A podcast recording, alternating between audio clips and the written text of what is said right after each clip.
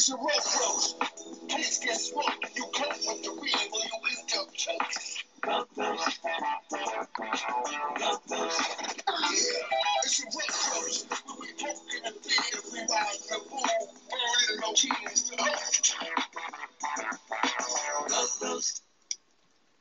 Whew. Baby, absolute banger. We're gonna do the J6 OG collab next. Dude, that uh, that might break the internet, shit. dude. I don't know. That'd be insane. Um, Yeah. Welcome everyone, Burn Dog. yeah. So we've got two ghosts, two guests today. We don't have ghosts. We have guests. Uh, we've got UltraDAO and we've got Corbet. Um, so we've got Chris up here with UltraDAO. He's going to go first. Uh, Well, uh, what's that? go ahead. Yeah, I was- no, I was gonna say Yeah, yeah. yeah. We were gonna do an All right, intro no. too. You? Me? Sorry. No. All right. No, you go. Me, me, right, wah, you go. Yeah, um, it's funny. Yeah. So first off, everyone, thanks for listening. You know, we wanted to do our second show, even though it's NFT NYC and difficult for many people, just to keep the routine. It's only our second show. Um, I felt so blessed. I told Burn Dog last night. Um, the community's been so incredibly supportive. Like multiple people came up to me and gave us positive feedback on the show, and I can't tell you how amazing and how meaningful that was, and I wasn't expecting any of that. Um, I will do a post NFT NYC write up.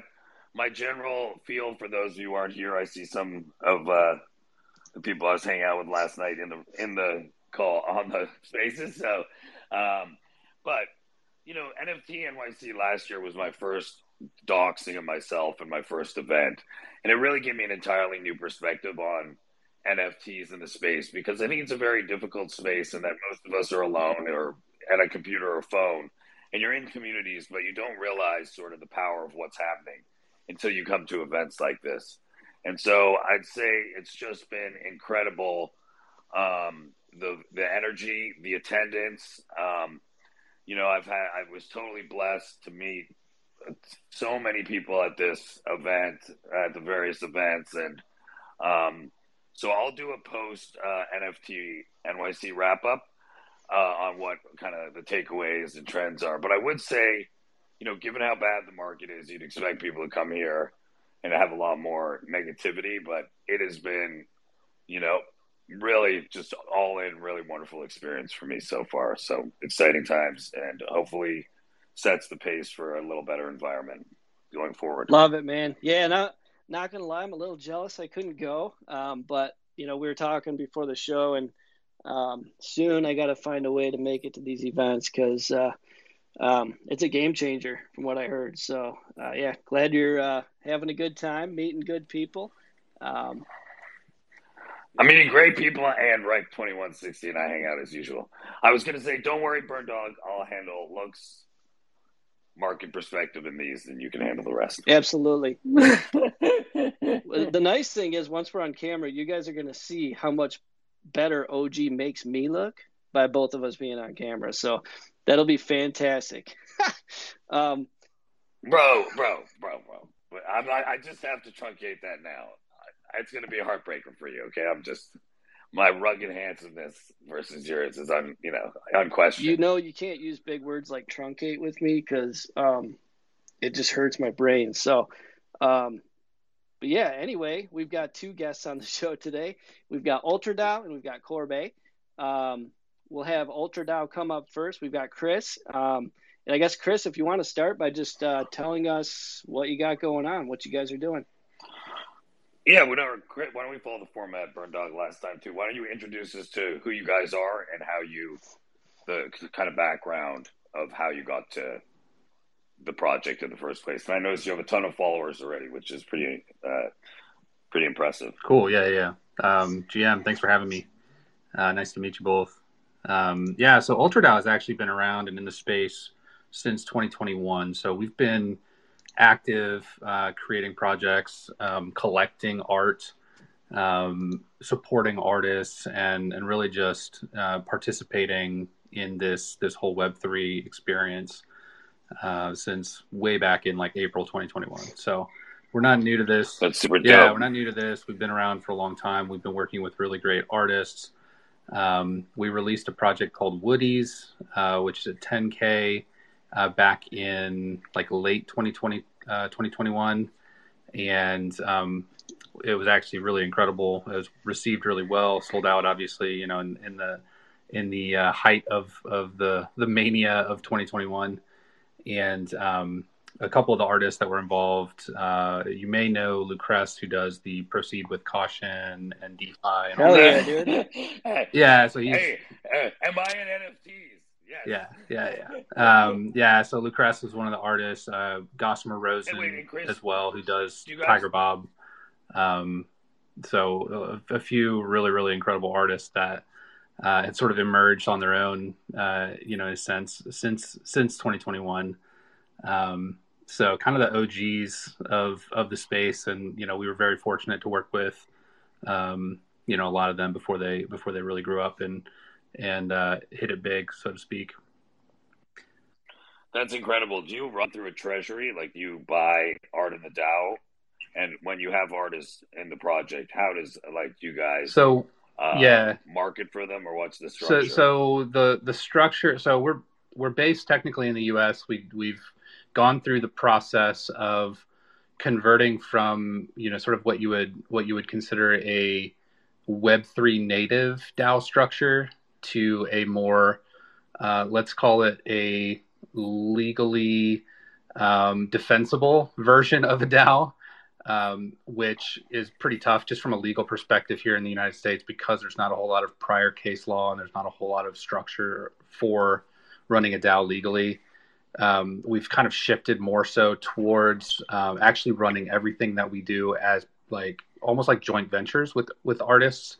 So everything that we do, um, they basically we put people on splits uh, on zero x splits. If if you're familiar with that, um, it basically just allows you to set up a smart contract that distributes funds to um, you know just different wallet addresses. So every project that we do, we set up that way, and um, you know all of our artists get a percentage of each project that we that we work on. So it's been Um, and Chris, I a think bit. that's a huge. By the way, I'm so happy you brought up this point. So, I think this is a point that people don't understand in the space, and it's really interesting because your perspective. You are obviously as an OG. Like when I first I came in later, I was November 21, and I was so excited about DAOs, and I got super involved in them, and then I started researching the legal piece. And you are so correct. Not only is it not only is it not clear, there's all kinds of uh, implied liabilities potentially um, of being in a partnership. It's only recognized in certain places, and so um, really cool to hear. And I offline want to follow up with you on those innovations because I think that's exactly right. And I actually think it's hard to manage a project like a startup that's totally decentralized and having the voting as well. So interesting. It's super cool perspective. Yeah, yeah. I mean, and and you know, when we first started, we didn't know anything, right? Like we, um, you know, we set up like a really cool system with DAOhaus, which is a, a platform for DAOs, where you know there's a treasury and and um, everybody that's in the DAO has shares, and you vote, and you know, it's kind of the more normal DAO style approach. Um, and then recently, we've converted more to an NFT held uh, approach, where um, you know you basically hold these uh, what, what we call creator memberships, um, and so that that allows you to then um, you know participate in in voting uh, stuff like that. So um, I, dude, this is amazing. I'm so happy to hear this. Um, for our listeners, like this is a huge thing that Chris is sharing with you, and something I, I had the same thing. I went in some DAOs, a couple I went massive in, where I was like the biggest holder, thinking I could like influence and vote. And I have come full circle to where you are. So kudos to that. It's a, I think it's very educational because I don't think most people who are currently in NFTs, most of them think DAOs are the answer. And I went from the same way to being like, whoa, whoa, whoa. You know, they're quite difficult. Yeah, definitely, definitely. Um, but yeah, so I, I think the the place where we're at now is we're really working with artists um, to do unique and innovative projects, um, which brings us to uh, the project that we're currently working on, which is called the 12 Days of Crypto Art. And we had our first season last uh, last year, um, which was received really, really well. It's actually a really unique experience. It's a blind mint. So we actually take uh, 12 different artists on 12 different days, and we have basically a 24 hour reveal period where we show the art. You don't know who the artist is. All you get is the art and a, a title of the piece.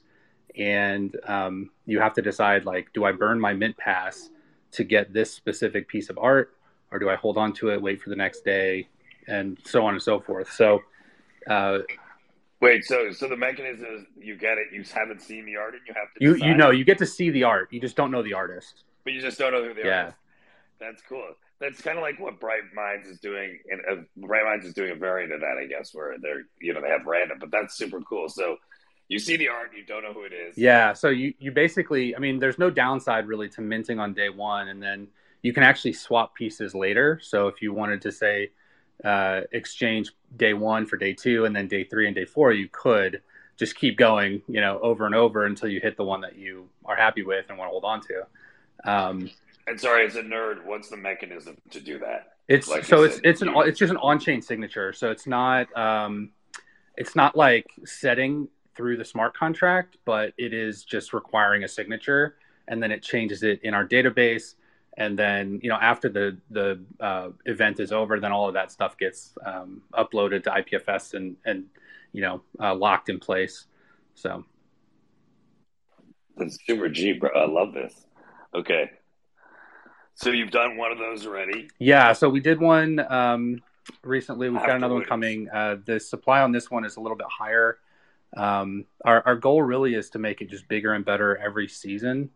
Um, you know, to to bring in more and more people to the experience, um, make it a really fun and engaging thing for participants, uh, people that that you know buy into the collection, uh, join the Discord, guess some of the artists you know that might be involved. We had a few you know really really good guesses uh, in season one, and um, you know there were a lot of people that I think that there are uh, styles that get revealed that are so similar to maybe another artist that they were like, oh well, I think it's this artist, and then it turns out it wasn't, or it's so obvious that it's like a certain artist, and then people second guess themselves, and they're like, "Ah, I don't Right. you know, I don't think it, you know, it can't be this one because it's too close to their style, and then it actually is them, you know. So it's uh, it, it's it's a fun experience. It's fun for everybody to just kind of get in there and and uh, you I think people really get to learn like what are my personal art, you know, sort of taste.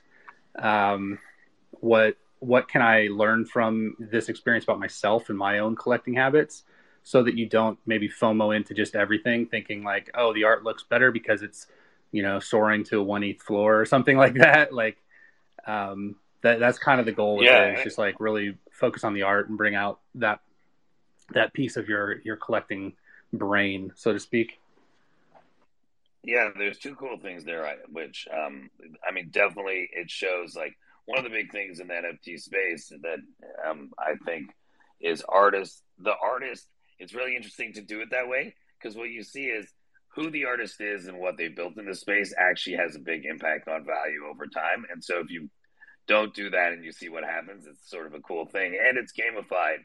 I think this year, I, I hate OEs personally, but gamifying art in a way that brings in other participants, like what you did, sounds to me is really important and cool and an innovation. Thank you. Yeah. Before we get into the details of the current thing, is what where do you have your relationships with the artists? Like where are those come from? How have you That's built good- those? I think Yeah, in that's a a good question. world with like a lot of curators competing Yeah. Yeah. now because there's so much art. There's so much art. They need curators. So curators say, well, how do I bring value? So you've obviously longevity is one. What other ways, when you look at what you guys do, is are unique and bring yeah, value? for sure. So um, a lot of the artist relationships come from just the history of, of UltraDAO, and, and uh, personally, I've been collecting. I've, I've collected over maybe seven thousand pieces uh, across various blockchains, mostly on Tezos and Ethereum uh, directly. Bro, leave some for the rest of us. Leave some for the rest of us. Yeah, no, I, I really awesome. went crazy there for a little while. I, I, I just I saw it, I liked it. I was like, man, this this is you know this is awesome. I gotta get it. So yeah, I, I've been collecting just about anything and everything um, that that I connect with, and um, yeah, so I have I have pretty good relationships with a lot of different artists across a wide spectrum. And like I said, we go way back to 2021. have you know uh, pretty good ties with a lot of the artists that you, you know today that um, you know that that we started working with back way back then, a couple of years ago. I mean, way back then, like two years ago. Um, which in, in this space, I guess, is a long time. well, time. in NFT, honestly, in NFT land, my joke is like basically a, a, generation is three months. So 30 years is like three months. So it is Yeah, a long time. yeah. And things do shift that way. So I'm Yeah, yeah, And I guess once what happens is once it's sort of typical. This how you know my project works too. If you invest in artists and they have a good time working with you, then they tell other artists, and those people want to work Yeah. with you. And since you've been around a long time, so that's For that's sure, super yeah. Cool. Okay, so and and Burn Dog. well, I was going to say the other thing that we before- do, Yeah. or just really quickly, the other thing that we do for these artists is, uh, in addition to obviously partnering with them on on these projects. I mean, most of the funds actually go to the artists themselves. They actually get 100% of secondary royalties, which are enforced and all that. Um, but we also do artist profiles. Um, so on the 12 Days of Crypto Art website, uh, we actually, you know, we have these artist profiles that we've put together. We've written. Um, they're very nicely done, uh, very professional. They are a really great place to learn more about these artists. Um, they link off to all of their social profiles uh, so that people can go and learn more about them, find their work. And it's really meant to um, sort of act as a jumping off point of discovery. And so I think from that perspective, because it's so highly curated, there's, you know, right now there's only uh, technically 13 artists. We had a, a bonus 13th day uh, last season. Um, because there's only 13 artists, you, you really don't have like this massive list of, of names that everything just sort of blends together, um, which I think really adds a lot of value uh, because it really is a nice little snapshot and, and sort of fingerprint of this collection and these pieces and these specific artists at this particular time. And that's going to be encoded on the blockchain forever, right? So I think when we look at that, that's super important to, to realize that, you know, when we go back and look at this in 50, 100 years, you know, you're going to see that. You're going to see the the collection. You're going to be able to see like all of this work together. You're going to be able to learn more about these artists, right? And I just think that's such a special thing that we don't like. We sort of take it for granted because we're in the moment, and you know, we're just sort of like on OpenSea or on Blur or on wherever, and you know, sort of trading like degens versus really investing culturally in, in sort of the um, the the you know uh, mind share of uh, what these artists are bringing you know uh, to the table.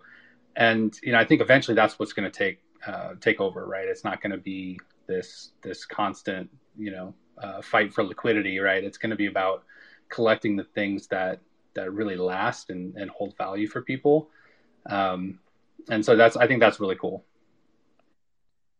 Yeah, I think look, it's interesting listening to you. Like, I think having artist relationships and working with them and being there from the jump, you can't replicate that ever, ever. You know, like there's artists I've been lucky enough now that I was there early and working with them, and like not only is it cool and fun, you become you're super close and we're part of that process, so you're particularly connected to it. So that's I think exactly um, you know the approach. That's cool to hear.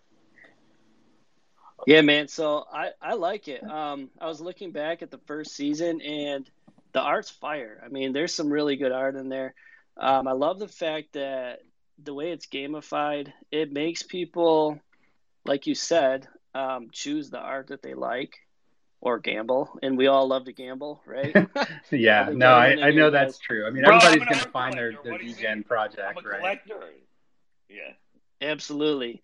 Um, so yeah, I, I like that, and I think one major issue with this space is there's some insanely good artists who just don't don't get the publicity and uh, really the sales that they deserve, just because so much of it is about a name, and this project kind of takes that out of it. It makes people get the art that they like, and it could be a huge artist or it could be um, an upcoming artist who's also amazing. So um, I Well, love Chris, that, man. Yeah, and Chris, we can dig into the details of the specifics in a sec. The other thing I think is, um, uh, uh, fuck. When you were talking, Burn Dog, I lost my thought. I was going to say. that's all right Um, uh, shit. I'll get back to it. Okay, why don't we dig into the the details of um the actual what people could get involved in who are on the The call now, and- mechanics. yeah, the mechanics, how people can get involved, definitely. Burn yeah, burn, burn dog will bet bite you for a allow list, that kind of shit. Yeah, for sure. so, um, yeah, so we've got uh, the mint coming up on the 25th of April, um, or the 27th of April. Sorry, we have a pre-mint that closes on the 25th. So, when, you know, if we do allow list, we can get people in on that. Uh, we have 780 passes available out of 1,200. We have uh, a, a, portion of those already pre-sold um, to collectors that are in the, the Ultra DAO ecosystem that hold a specific um, Ultra Pass token and all of that. So, have um, you priced it? Yeah, so price for the public is actually 0.12. Um, I know in this in this space today it's a, a, bit high, but for us, I think like this is such an important thing for these artists. It's such an important project and fun, uh, fun experience that it's definitely worth getting involved in. Um, and I think that the price definitely outweighs sort of the uh, the downside because what you're looking at is, I mean, season one artists that were involved in this are absolutely incredible, massive. I think we had one artist in there that had a sale, a one of one sale over a million dollars, right? So like, there's there's the potential to hit on one of those. Um, season two artists are insane. I've already got uh, we've got ten of, of the twelve locked in already. Um, I've already gotten artwork back from a couple of them, and I am honestly blown away. It is gorgeous. Um, it is incredible. So uh, it's a very exciting project. It's not your your run of the mill PFP. It's not your run of the mill just sort of like throw some art together, you know, get it out there and try to figure out what to do with it, sort of you know sort of thing. Like it is very well constructed. Everything that we've built is uh, built in house from the ground up. So all of the application layer, all of the uh, smart contracts, everything that we do is is custom for this event. So you know, no no stone unturned, no expense spared. Um, it is a uh, top notch experience, uh, and all of our mints are run particularly well. Um, I think like you look at this space and it's like even the Azukis of the world, you know, tend to run into a mint or two here and there that just they absolutely fuck it up some some way or another. Yep. Bro, everybody, does, everybody, everybody, does, does, dude. Everybody yeah, does. yeah, and and knock on wood, we haven't we haven't had any of those uh, crazy experiences uh, you know, so far we, we really try to test everything as best we can, um, you know, account for everything that, that we think needs to be accounted for. And um, everything that we've done so far has run extremely smoothly, even when it sells out.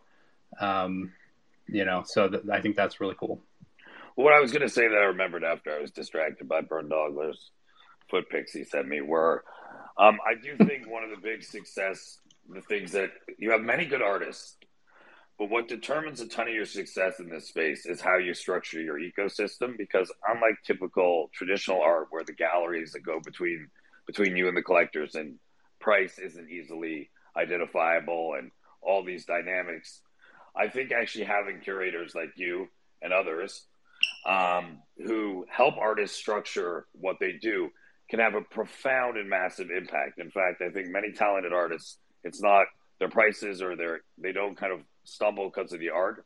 They stumble because of how they enter the market, how they supply the market, how they structure their collections, the, how much work they put out, and so on. So that's what I was going to say earlier, um, which I do think is something our everybody in the space should think a lot about, and it's good to hear you talk about it.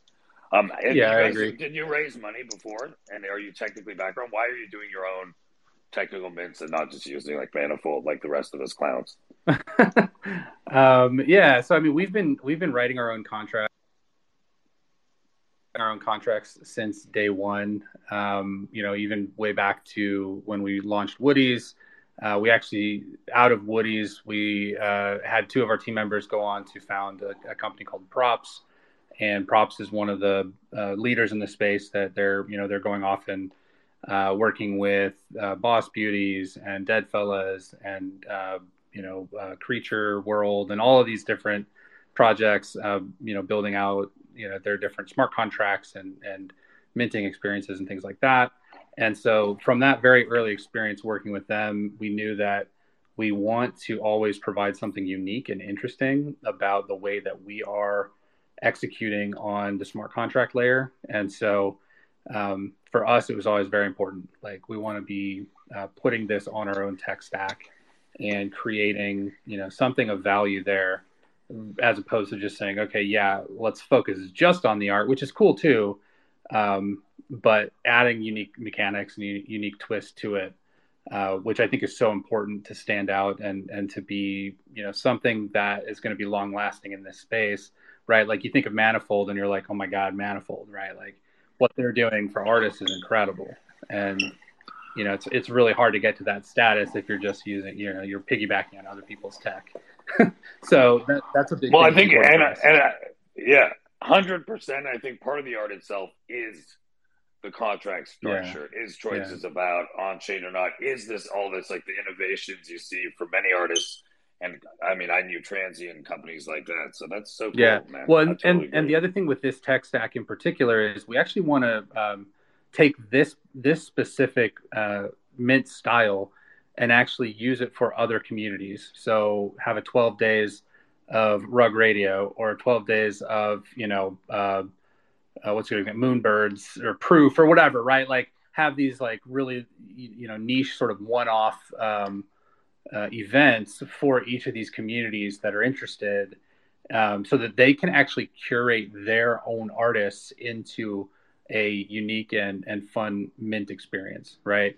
So that's something that I think, you know, as we mature the platform, as we mature the the code base for all of this and and people start to recognize the name, we can really partner more deeply on a, you know, on a le- on a curator level uh, with each of these communities. So I think that'll be really fun to to dive into. Dude, OG, you should uh, you should do that. Well, no, I, I, was about to say, I like, dude, I'm so hyped to hear. So I've been exploring this with some technology partners because I think the exact same thing.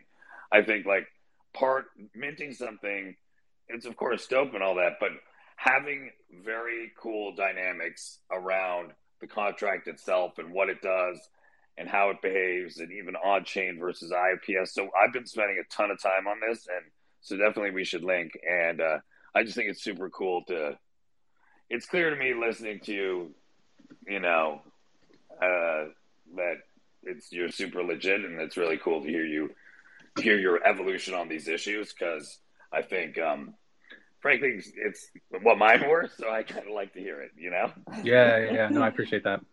Good stuff, guys. So we're up against it for time. Uh, we're gonna have Corbet up next, but first, um, we got to provide a rating. Um, so, Chris, I'm not sure if you're familiar, but what we do is we rate each show on a scale of one to ten sort of like a one bite, everybody knows the rules type of deal meets Shark Tank. Um, so, OG, you want to go first? So, Burn Dogler only told me about this scale like two days before the last show. And so I told him, like, I'm dying to create a framework I can share. So my numbers, his are much more precise than mine. Look, um, I think uh, listening to you, you clearly been in this space a long time. Hearing your conclusions around art and curation to me, you know, obviously selfishly, so I have to be full disclosure, but I that's where I am on all this as well. And I think everything you said on DAOs, on bringing like you know how things are minted, turning the mint technology as a platform that can work with other uh, projects. To me, that's really the game.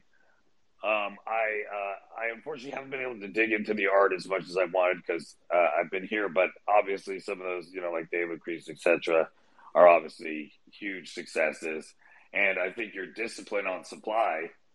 Uh, I mean, I I talk supply nonstop, and you have way less su- supply than me. So I think um, that's hugely bullish. So uh, I think the only challenges are we're in a super over curated market. Um, and uh, really, though, I think you have a differentiated proposition. So I'll get better at these numbers because I feel like I don't have my solid framework. But I mean, this is a really strong project, and uh, I mean, everything I heard today, I loved. So I'd say you know it's like an eight and a half plus, which is the high rate, highest ratings we give so far. So I really Oof. loved it, man, and I really want to. I I really do want to connect offline I'm actually a little bummed we hadn't spent time together before this because um, I really vibe with what you're saying. So, yeah, definitely happy to do that. Good stuff, OG. That's that's a that's a high rating. That's a really good rating. Um, and I'm not as uh, as nice as OG, but I do like the project. um, so you're gonna get a good rating from me for sure. Um, I like the fact that, uh, like I said, um, it's kind of a blind minting experience. Um, I like the fact that people are gambling. Um, I like to gamble. I think the mint price is fair. Uh, supply looks pretty good. Um, I think the the one thing, um, the only concern I have is there's a lot of competition out there right now. Um, Yeah. But like OG said, I mean, you're differentiated. Um, I, I like the way the tech is set up. Um, it's a cool project, and and I think for anyone who's into art, it's it's definitely worth it. Um, I'm going to give you a 7.7, and that is a high score. Um, so yeah, I, I got you at a seven seven. I would make. I love how I love how precise the motherfucker you are. Like I gotta get my skill like that. That's hilarious. You know, dude, I just kind of make it up. Um, Yeah. I'm like, yeah, it feels like a seven seven. Like a Chris, score you one don't- quick thing we That's didn't touch on is you raise. You said you've been around. Did you raise funds previously? We didn't get a chance to say that. Um, no, we- you- we haven't we haven't raised any funds. Um, we did raise. I mean, we we sold our first project, Woody's. Um, I think which brought in about 2.4 million at mint. Uh, so I mean, back then it was. So you did raise Uh, funds. Yeah, I mean, we, we Yeah. did raise funds, not necessarily VC or anything like that. So otherwise, it's No, that's the proper way. That's dope. Yeah. So How much did Woody's meant for? uh, I think it was 0.08 back then. 0.08. I do and remember will- Woody's. I remember those. Um, and the the arts uh, the art on them is really cool. Um, Yeah, yeah. Everybody wants to get a mask, Woody. That's what's popular.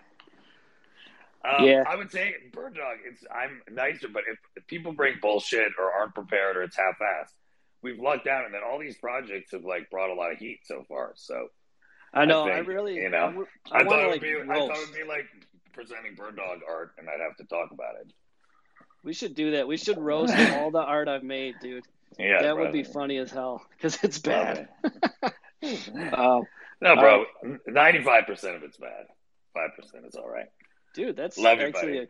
a, that's a compliment. I'll take that. Um, but yeah, thanks, Chris, dude. Chris, that was Um, awesome, bro. You did so good. Thank you. Yeah, we appreciate it. Cool. Yeah. And, uh, Thanks for having me. Yeah, and if you want, you can pin a tweet with more information uh, so the people here can follow up. If you want to give away allow list spots, feel free to like just pick random people from the audience or whatever. Um, but yeah, thanks, Or- man. Oh, yeah, or we can go into the communities that have supported us. But I'd love to follow up with you personally too. So um, really interesting to talk to you, and thanks again for coming on. Yeah, for sure. Thanks, guys. Thanks, man. Um, yeah, so next up we've got uh, Courbet, um, and we've got Mauma. Yeah. Uh, Hi. nice. Hey, how are you? I'm fine. Thanks. Good. Uh, yes, uh, it's Mau Mau. Mau Mau. Excellent. Well, yeah, thank you for joining us on such short notice. I know there was a, a little communication issue uh, between the folks that helped set this up, so I apologize for that. Um, but yeah, good to have you on. Well, nice Um, to be here. Yeah, absolutely. Welcome, welcome. So, OG, do your thing. Uh, you go ahead and um, start ripping the OG questions. All right. okay, um, Matt, Matt, it's such a pleasure. Um, uh, and excited to have you on the show. Uh, you're based out of Paris. Yes. Um, Yeah. Can, can you give us a little bit of the history of, you know, you personally and the team and how you came up with this project, uh, and a quick overview of sort of what the project is? yeah. So, uh, yeah. Me, so me personally, um, you know, I, I, I I've been, I have a background, uh, like really Web two background, uh, from P&G, McKinsey, um, and a lot of startups. And um, and since five years, I am the founder of a uh, luxury jewelry brand uh, on Place Vendôme in Paris. Um, and what That's we dope. do, What's it called? uh, Courbet, Courbet. So that is the name. Um, we launched five years ago. We really with the intention of um, disrupting this pretty conservative industry to bring uh, a sense of responsibility, um, ecology into the equation. So we launched um, high-end pieces uh, carved out uh, in gold, uh, recycled gold, and uh, lab-grown diamonds. um, and going on Place Vendôme, which is really the heart of uh, luxury jewelry, Yeah. was strategically really important for us because we believe that the transformation should come from uh, above, uh, from innovation and from inspirational designs. So um, that's how we started, and since then, I mean, um, the trip has been very uh, successful so far. We've been kind of doubling turnover and increasing, with a little bit of a slowdown during the pandemic, but still growing. That's right. Um, about a year ago, uh, I kind of was catapulted into Web3 via um, Damien Hirst um, mint of uh, Empresses. And I had seen his mint of currency um, go really successful. So I wanted to have the Empresses and I minted that. And that kind of dragged me down the rabbit hole. Um, and I think you have to be a kind of a curious type of person, uh, slightly obsessed, obsessive type of person to go down the rabbit hole. And so I spent a lot of time digging and uh, discovering the Web3, um, doing a lot of minting of strange, weird NFTs um, that I just lost money on. Um, Like the rest of us, of course. Yep. Oh yeah, we've all done that. Yeah. yeah, um, everything seemed to go up, I think, in February still. And then came Mars, it slowed down, plateaued. And then came, I think, the mint of Moonbirds, and it sucked so much cash out of the market. And it was actually topped by Otherside that came, um, th- you know, for me, it was three o'clock in the morning when half of the revenues went to gas fees. Yeah, don't. I mean, that, Yeah. that really bums me out. Yeah. Yeah. I agree. Agree. It was horrible. It's like a traumatic, and I'm still suffering post traumatic stress from that. Uh, and so uh, basically, I felt like after that it was just downhill, you know, for the whole space. And um, then came like Solana summer, and I started to looking at Solana NFTs, and I went quite heavily into Solana and into um, projects with the revenue sharing utilities. Um, and I thought that was really exciting. During this whole time, like there's about a year ago when we planned to go into the space with Courbet, but it was like trying to kind of uh, go into something like a fast moving train where things were changing as soon as you thought a thought it was already obsolete because the metas were coming so fast that Yeah.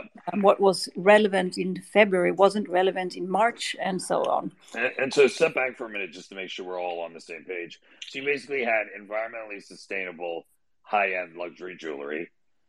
yeah That, and you launched it in Paris in the central place. And then that was, you've grown that business well. You were interested in Damien Hirst and had seen the currency mint. So that pulled you into this space. And Yeah. I, look, I totally agree. You're either behind the curtain or you're not. So I can super appreciate that. Interestingly, Damien Hirst, I worked for a guy who had Steve Cohen, who had like the formaldehyde pigs and stuff in the office from Damien Hirst. It Ah. was crazy. Yeah, Steve Cohen. It was insane. So oh, that's cool yeah. Okay. So so then you got in the space, started churning through projects. What was your intent with the? You said you came in with the intent to bring um, Courbet to the space. What was the intent originally? I think that when we first uh, entered, like just a year after launch, we um, started to work with the certificates on the block, on the blockchain for the. I think it was the whole bridal.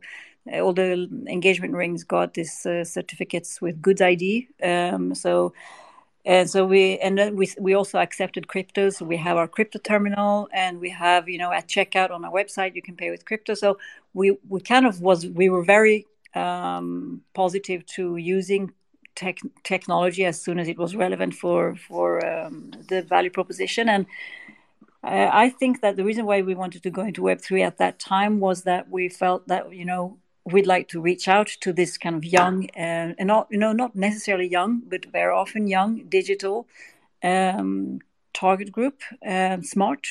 Um, and um, even you know um, men because we we reach women uh, easily you know with through our web 2 activities but very often men are kind of buying jewelry for women and so we thought that was kind of a really you know good opportunity also to touch this target group um, also we think there are women in web 3 and um, and we do have jewelry for men so it, it, it's kind of was logic Um, Yeah. and quickly, you said so. Were you tying? Were you actually just getting a certificate, or the piece of jewelry had something that directly tied it to the blockchain, like, or was it no just a no actually you know normally we give a certificate for the um, jewelry, um, and that was uh, a certificate that was added to uh, the blockchain of Goods ID and um, and we included an insurance into this uh, certificate, or yeah, so that was tied to the piece of jewelry.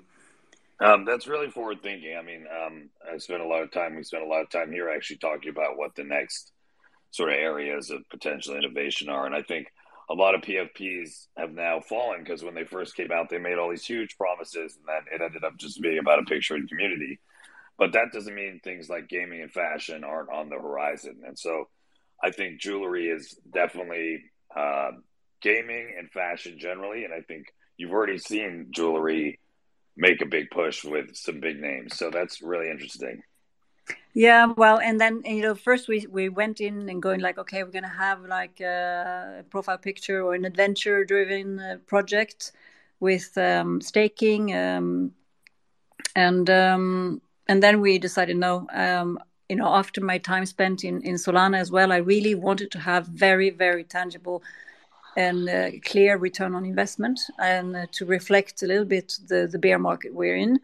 And so, um, what, what, what drew you to Solana? I'm a, a bit of so sorry. Open. What drew you to Solana? I'm a bit of a Solana hater.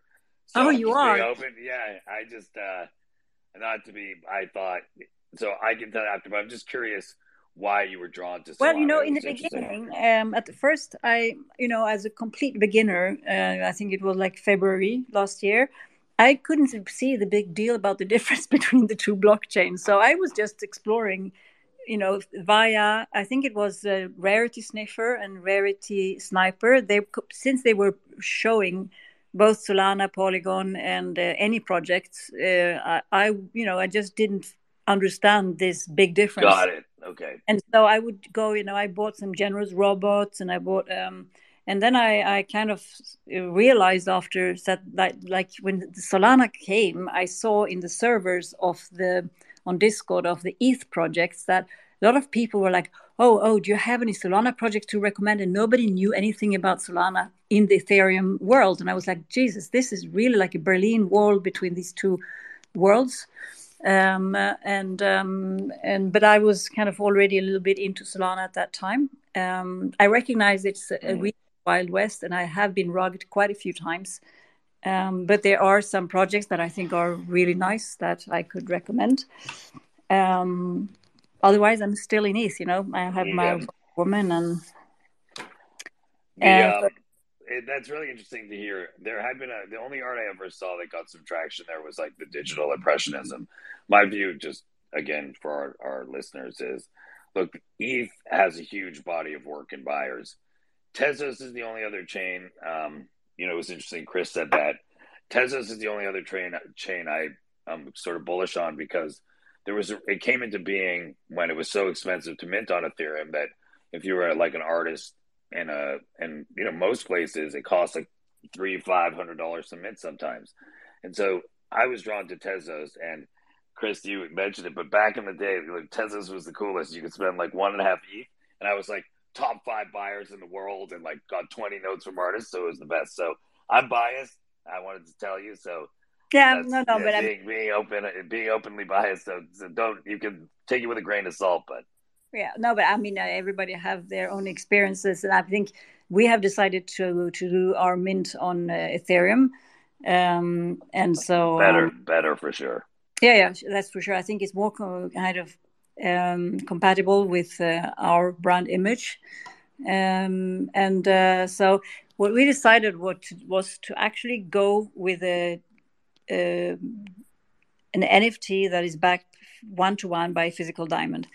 And so basically, um, the idea with the project now is that you we're going to have a very small supply. We will build a small community uh, of 777 uh, members that why we... why 777 nobody has asked us actually. Now i will say i will tell you now.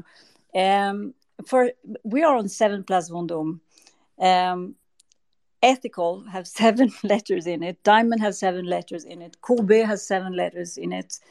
Um, i think seven has always been really important for us. And so we decided to go for 777 that's cool I'm Hey, I'm just happy you're not doing seven thousand seven hundred seventy-seven because that, that wouldn't be good.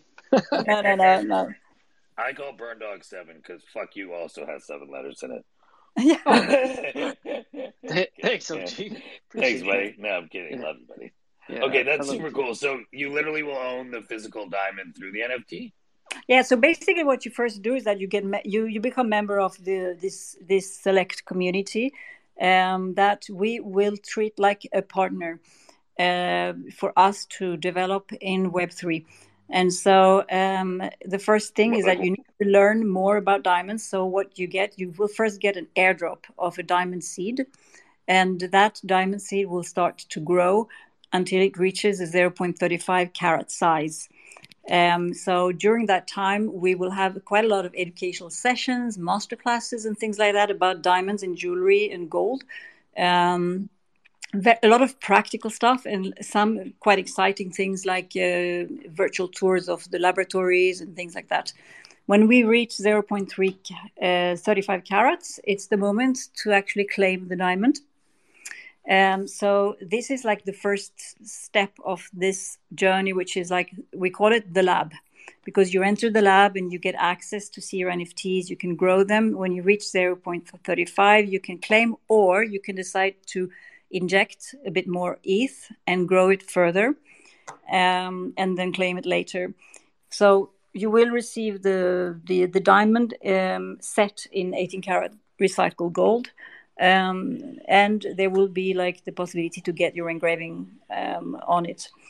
So that's like the first step, and during that time, we will we consider that you know the whole community will get savvy on diamonds and and gold and jewelry. After that comes like the second big step, which we call And wait, before we go on to that, I also think it's important to share. Um, if you look at the diamond market for our listeners, interestingly, there's been a huge shift towards um, lab created diamonds. Um, I think in the past it was viewed, you know, as a negative, but I think you might you must have better data than me. But for sure, huge improvements in lab created diamonds, and a sort of a lot of people now actually using them for weddings and other stuff. Yeah, Right. because that I mean the diamonds mined are like there's a lot of controversy around that, right? Blood diamonds and all that. Yeah. So yeah, Yeah, that, that's the reason i think that i mean there's so much to say about about you know the impact. Um, but uh, what i can say now is that like uh, there's literally no difference between a grown or uh, right. a lab diamond. It's like you compare the ice from the freezer and the ice on the surface of the lake. It's the same material. It's just crystallized carbon atoms. Um, i think the importance is like how was this diamond created um, was it i mean it's great that they, it's naturally created in earth but it's there's a lot of damage to actually extract them. Hundred And so- percent. at the uh, you know when you can make them um, it's it's it's far better. And now we're kind of partnering with this amazing um, uh, really innovative producer that manages to to do the diamonds out of thin air basically. They are extracting co2 from the air and they are using that solar energy uh, hydrogen coming from rainwater um, to create the diamonds. So um, they are carbon negative. I don't know if it's carbon negative or carbon positive, but they have actually like a, a, a positive impact. And so Um, that's uh, that would be the diamonds. That's amazing. Quickly, so on the education side, so you'll basically be saying, "Hey, you come in, you get access to the community, and the community is for people who are very interested in learning about this new sustain jewelry and the new sustainable approach to diamonds, and you eventually get a physical diamond." What are- what are people going to show up to do? Like, is it classes? Is it discussions? One of the things I think is always a challenge in a project is you need continuous engagement but it's always like how exactly you do it that determines success or failure and so on. So, what will be these various ways and what kind of cadence around around Yeah, what them? I think today, what we, uh, what of course we will have, you know, the the general interest in in terms of educational materials, master classes, virtual tour tours, and so. But what we do, and we have already started doing that, is that every Friday or Saturday, we launch a pretty um, extensive social deduction game. And um, uh, which is breaking codes, uh, to solving riddles, and it's things that are actually uh, custom made for for on the theme and for us, and that we we develop ourselves. Like around diamonds and all that. Yeah, and right. so it could be that you know we have created this world which is called the CO Station, um, which is a very big world out in the sea where you have everything you need to be comfortable, and at the heart there's the laboratory. And so a lot of things are happening on the CEO station. We have a sloppy guy that's losing diamonds. We have another, somebody lost a pair of cufflinks. And every time there are riddles and codes to break to find, um, uh, to, to get access to a giveaway. And so, and that. I'm sorry uh, to be a dummy. Is that like a metaverse where you actually have that, or it's no, just a so far, line? So far it's actually like a 3d world that we've created that we extract uh, videos and, and, and pictures from and we might in the future actually have that turn into a metaverse but so far we don't really see that you know i don't think the timing of that is uh, is relevant right now yeah I, I, so but it's oh. not on chain right so you basically have the off off chain in the community you have this other universe that people will be a part of and can access what through a yeah. website yeah, you, yeah, exactly. We have a website that is uh, called, I think it's called nft.courbet.com, and um, and you can see that world there, and also on our Twitter, you can see uh, videos from it. I would change from .com to dot.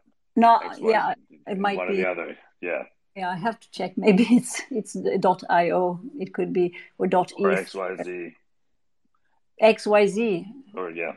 Yeah, that's io. Yep, I, I'm just taking a look. I'm taking taking it. Com, yeah, I think no. Yeah, it's, it's com, dot com. Yeah. Yeah, dot eth hasn't worked out. Like having an ENS has, but I don't think dot eth. Interestingly, but that's a separate topic. But cool. I would look at yeah. that. That'd be helpful. I think. Sorry. So anyway, that's that's a few in, activations, um, um, and um, and then yeah, that's that's that's more or less like the first. Uh, step uh, of three steps in the journey. When is uh, that? When are you dropping and you have pricing? Oh, we have already dropped our pricing. Uh, so the price uh, of um, of the mint is going to be zero thirty five ETH. Um, more or less, it's going to. It could be less, but it depends on the conversion because we have fixed the price um, in in uh, dollars. So it's like six hundred thirty dollars. Is that what the diamonds cost, or it's just? Oh, I think that um, it's basically um, it's uh, it's a bundling of um, the diamond plus the gold and and you know the whole craftsmanship and um, and also you know the value of the two next steps that I will tell you about. But um, I would say that if the piece that you receive when you claim, if we would have sold it, it would have costed twice the mint price. Dope. Okay, what are the next two steps? So we stay. We don't want to go too yeah. long on time. No, no. Our so dog next... keeps us tight on time.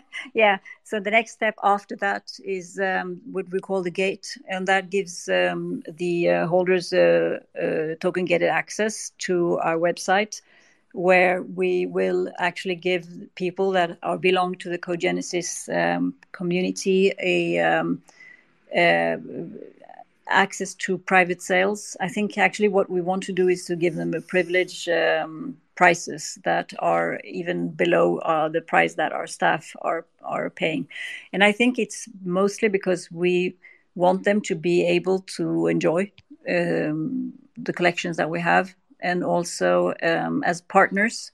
We really see them as being like nearly not really distributor partners, but nearly like a business partner and so um, we're giving the prices corresponding to that and the unique pieces, possibilities to do um, custom made stuff. Um, and there, well, that's that's the gate. And the last uh, step is to open up uh, the reward, which we call, uh, which is um, uh, during this whole time, we're going to put in place a marketing plan to um, market Courbet as uh, the brand accepting crypto, Web3 friendly, um, and to drive our sales in crypto further. Um, the community will um, be asked to actually be a bit active, be with retweeting, but not in an exaggerated way. Um, and and 20% of the revenues will be re- distributed to the holders. What we try to do is to actually do a- Directly, you got to be careful with that.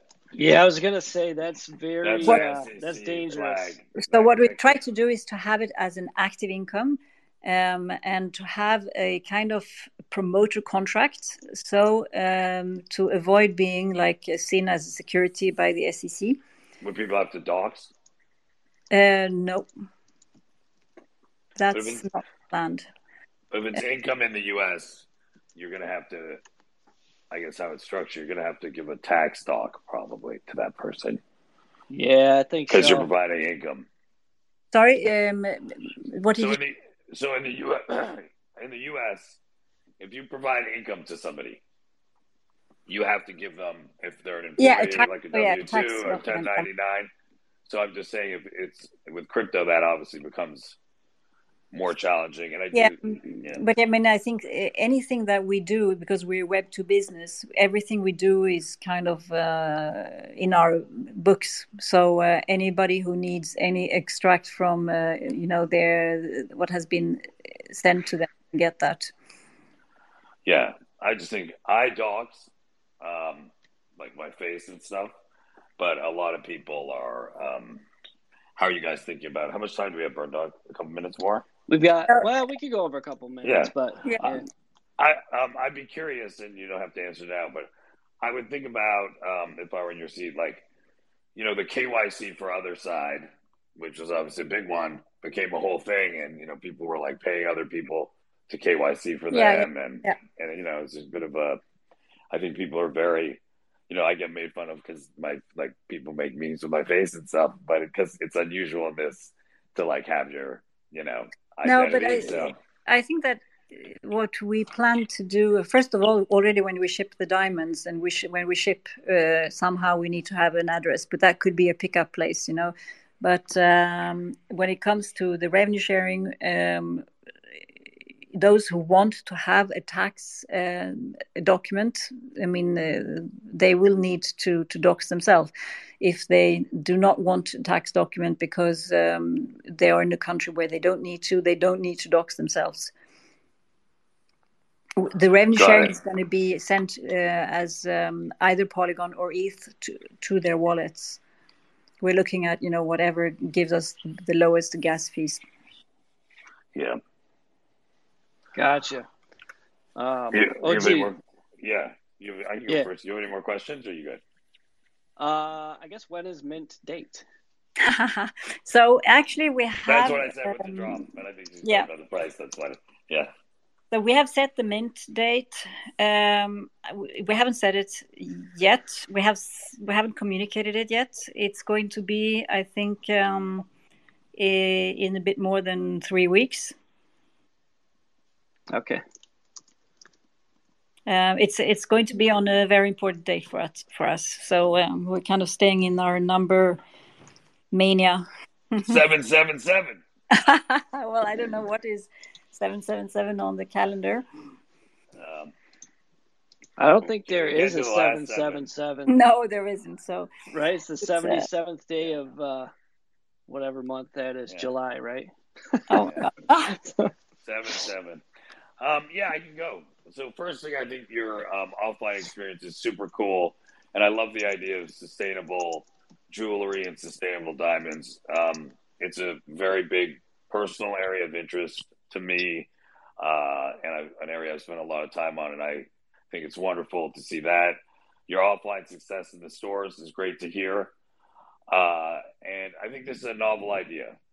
My honest, I, I I I'm concerned a little bit about uh, a, a couple things. I'm concerned about the so the people you know the nature of how people men if you're targeting men the nature of how men typically engage with diamonds is around a wedding or around like buying a specific piece and I don't know if I mean if you I have to see the actual like gamification but I don't know if like people will show up to do the learning and do all that though they will for like a a one-off hit. I just don't know the sustainability.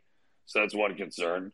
I am i'd be much more concerned about distributing the income. Um, i think as we talked about with chris like i'm I've talked to a bunch of lawyers and spent a bunch of time because I consider doing various things in crypto, like in NFTs around institutional kind of investing. And it is incredibly brutal. The, the code in America is not only like not really there, but most of it skews negative. And I think the minute you have to dox in crypto as part of a project, you remove a sizable piece of the market.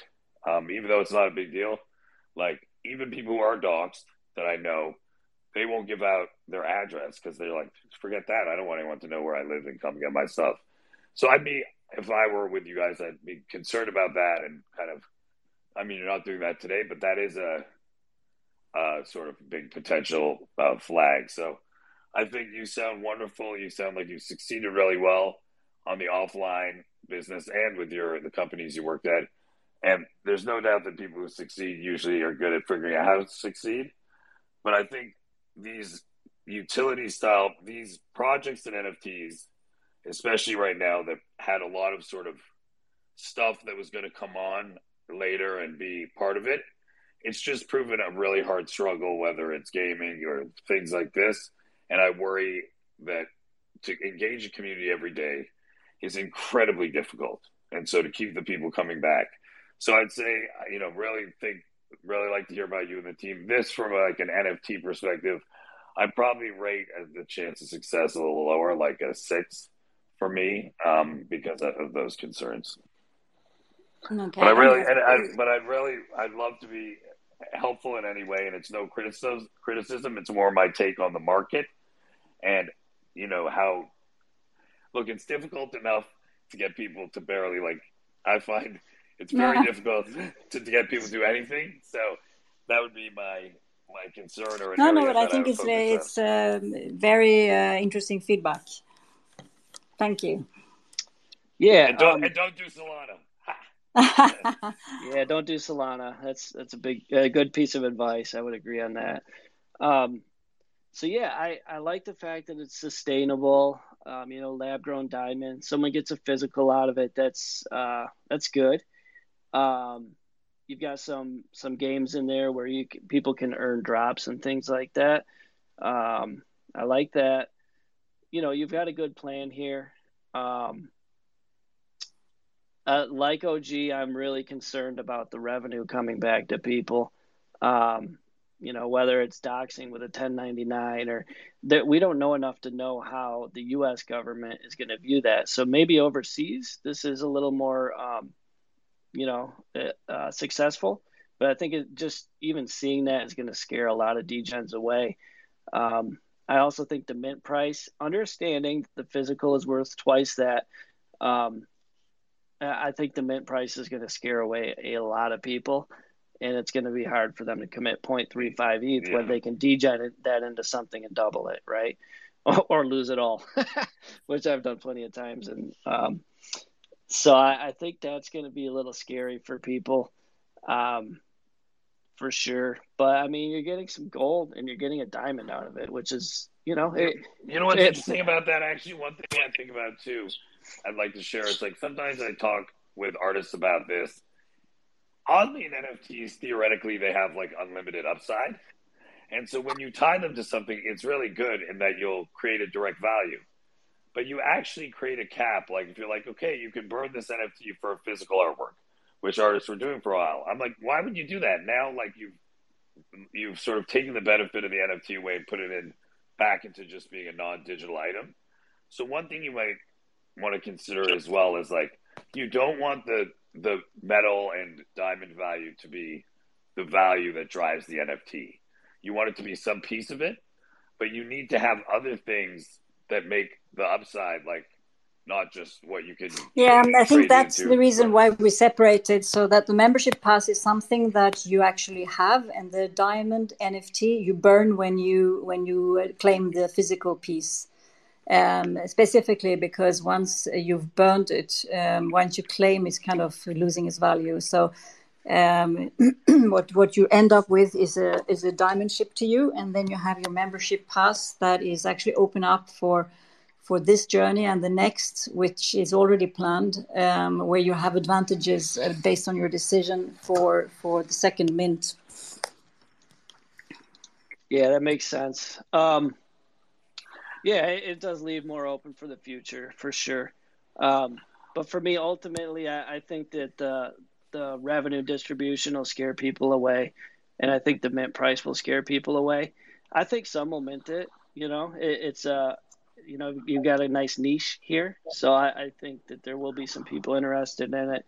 Um, you probably could also use it as a tool to bring some of your Web two people in the store into the digital, which is like a hurdle, a hurdle, high hurdle sometimes. But this seems like one of those applications where if somebody was buying your jewelry and they're like, you know, scan this thing and you get an NFT. Um, you know, a lot of them won't, but some might and start building your online community. Yeah, yeah, for sure. Um, yeah, so I, you know, I'm gonna rate it a little higher than OG just because I think, you know, some people will get this. Personally, I wouldn't mint it because I can spend that 0.35 on um, some stupid ass degen mint. Well, I'll probably lose it. I gamble it, but um, I, I'd give you a 6.2. I think some will mint it, but you know, I think with the mint price, I, I struggle with that understanding that, that you're getting a physical out of it. But you look at the codependents; yeah. those didn't even yeah. mint out. You know. Yeah. Um. So yeah. By the way, like too, I, you should you should be on Spaces and presented because you um you you talk about it well, and that might you know be part of the uh, you know marketing the success of the offline business. No, thanks. While you're discussing online, you know. Yeah. Yeah, that yeah. makes sense. Um, but I, I love the sustainability thing, yeah. and I, I love what you're what you put together. I, I just don't I don't see the degen going for yeah. it, but there will be some people that do. No, but that's interesting. I mean, I can see your point. Um, I think you know uh, what is really uh, a challenge when you come in and you have uh, uh a, you know a luxury brand uh, positioning is also you know who do you want to attract um, you know, That's who exactly is your target right. group? That's exactly. Totally right. Um, I didn't mention it because, because I forgot men- to mention, but we also have um, Chanel in our as a as our shareholder. That's that's you know, oh, probably nice. something you should mention. yes, that, that's a bonus too. You know, you could maybe do a Chanel thing as well. Um, but honestly, we're, one last we're thought. One last thought too is I would consider reducing the mint size if you're going to do that. That's another thing. If you want to keep the price okay. high, and do like stages where you don't have to like get the full project out now. You do like a small step and get a reaction and learn from that. That's interesting. You know, like issue like the top. Anyone who buys in this round gets some special privileges, but only issue like less than 100 or like you know whatever number you come up with but a lot less, like less than 100 or even like like the OG top pass and those people who were there from the beginning because that's a much lower hurdle and then it won't start the project if it doesn't mint out at that big number. People be like oh it didn't mint out. I'm not going to look at it. It was like yo we sold 20 passes to these like hardcore people and we built a community from there. That's a winning story. Yeah no it's very interesting um, it's a very interesting aspect. Um, thanks for that advice. Yeah, and I'm feel free to reach out whenever if I can be helpful.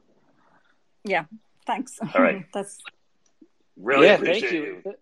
Both guests. Yeah, thanks for coming on. Well, thank you. Thank you for having me here. Um, I think, uh, and I was also, it was really nice to hear about the UltraDAO. Yeah, it was. I agree. yeah, it was good to hear about both your projects. Yeah, both projects. That's I love, I love that. doing the show because I get to hear about um, you know some cool stuff. I do think you're doing some cool stuff. No um, doubt. So it is yeah. super cool and novel, and so I think you have that in your side. And I think you know it strikes with mission based. So I'd feel super good about that. I would just go to market a little lower to make sure you can succeed on it. All right, I'll shut my mouth too, Bern. Okay. Well, All right, thank you. Yes. Thanks. Shut your mouth. Thanks everyone for listening live from New York. It's OG. Yeah. Yay! Thank yeah, you. Bye bye. Right. I'm live from my house. Okay. Yeah. Bye everybody. Bye, Thank everyone. you. Thanks. We'll see you next week. See ya.